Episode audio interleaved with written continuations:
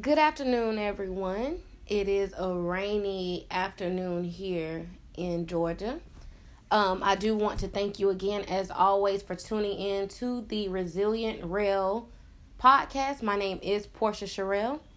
Um, I am a personal development advisor. Um, so this topic here, it's been weighing heavy on me, literally. And I'm hoping by the end of this podcast that I feel a little bit lighter um, I want to discuss grief. And I want to discuss the grieving process, but I want to kind of take a different look at grief. Um, so, you know, I love a good definition. So, uh, the definition that I'm going to go with that I liked is grief is a response to loss, particularly to the loss of someone or something that has died to which a bond or affection was formed. I wanted to read that first because I want to we will discuss um I guess the basic definition of grief and grief and what we're used to, but there's a new take that I want you guys to put into your mind and maybe just see it a different way because so many of us are walking around and holding on to dead situations. And because these situations have died, it's causing us to grieve. So we are walking around grieving situations and people who have died, relationships who have ended. So they may not be dead physically. So we will discuss grief in that sense as well, but I want to start about talking about the living dead. Okay? So many of us, so many of us are walking around with hurts.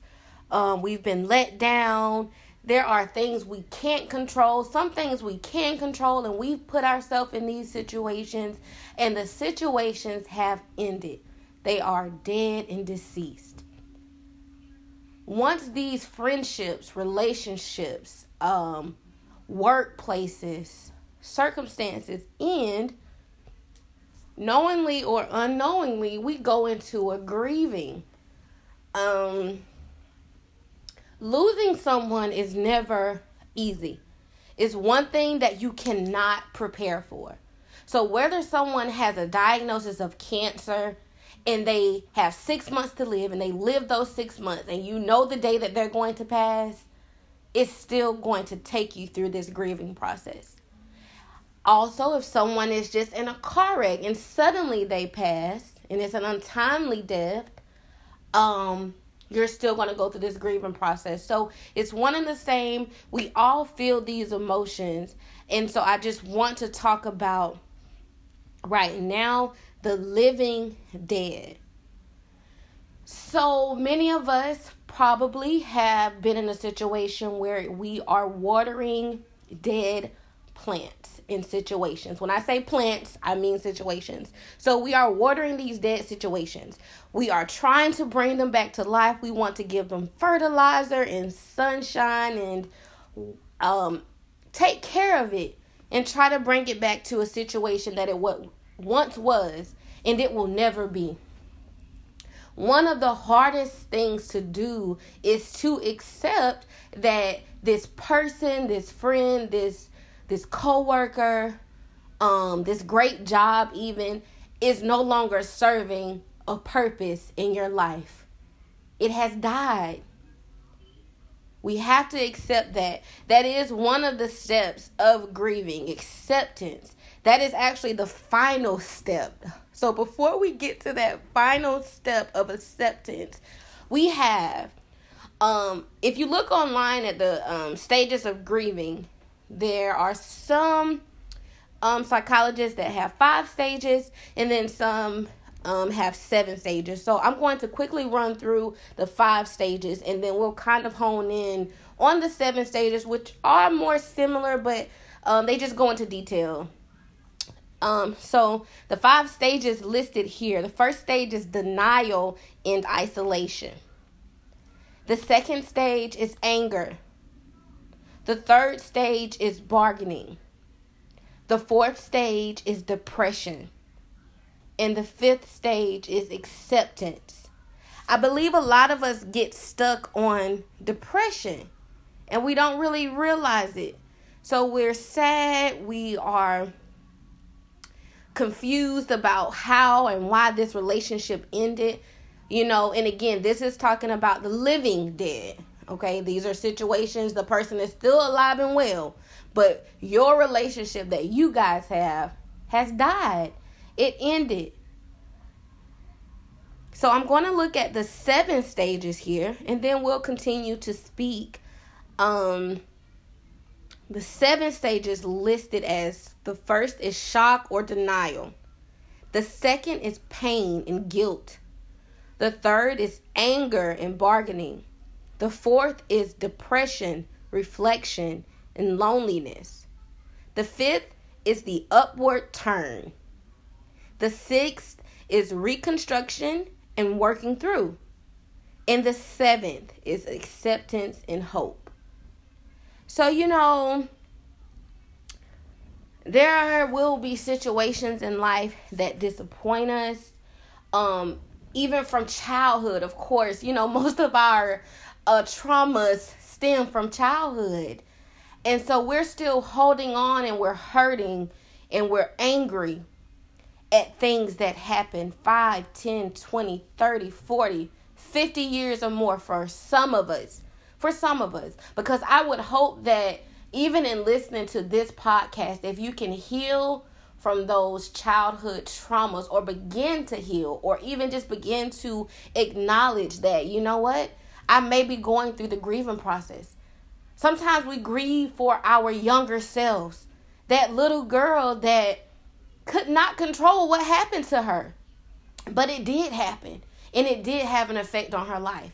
That young guy who had no control over um things that happened and certain responsibilities that were placed on him at a young age but they they they were there and they went through the situations and now they are affected by it in their daily life and now it's affecting their love life and how they love men or how they love women or the lack thereof not knowing how to love men or love women because of these situations that we have been through in childhood. But that's a different that's a different podcast.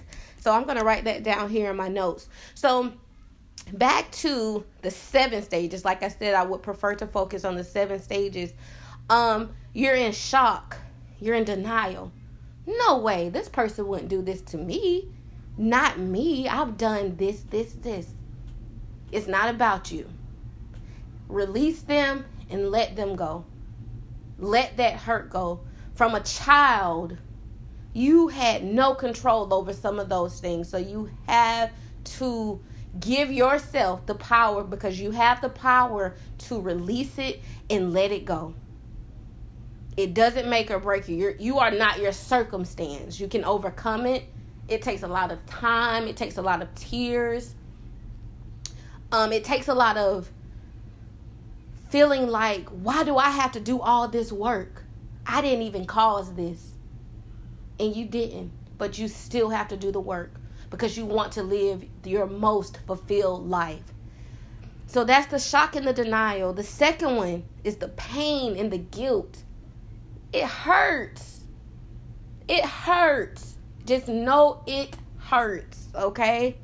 The third is anger and bargaining. Now, depending on the situation, because you could have caused this relationship to go south, and maybe you did not. So you'll be feeling anger, maybe if you didn't, and maybe if you did, you'll want to bargain, like, okay, I won't drink anymore. Just just stay with me. Just, you know, just stay with me. Don't leave me. Um, so the third is the anger and the bargaining. The fourth is depression, reflection, and loneliness. The fifth, again, is that upward turn when it all turns around and you can kind of see it. You're having like your 2020 vision um, perspective. Of course, hindsight is always 2020 so you're looking back and you're kind of reflecting upon things. Because you are lonely and you may have lost this person or this connection or this job or this this source of income you kind of go into that depression. And um, after that that upward turn comes. And then the sixth point is very important. It's reconstruction and working through you have to work. You have to put in the work. Reconstruction.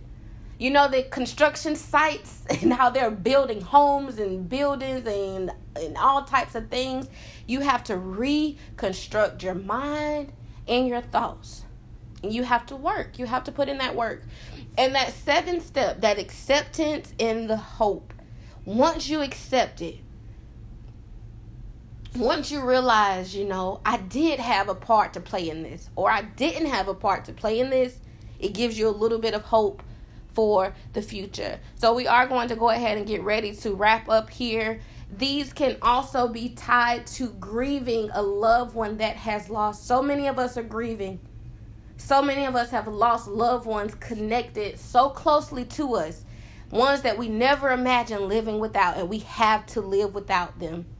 So, the reason why I did not focus so much on that is because you have to live without that person, no matter what, every day but keep their memories alive, keep their legacies alive, tell their stories, and keep it alive.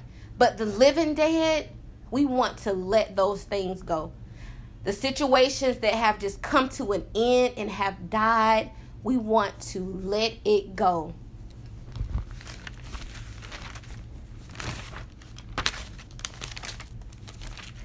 All right. Well, Again, my name is Portia Cherelle. I am a personal development advisor. On Facebook, I'm Portia Cherelle, P O R T I A C H E R E L L E. My Instagram is XO, author of your dreams. I just want to be your next favorite. Until next time, keep pushing.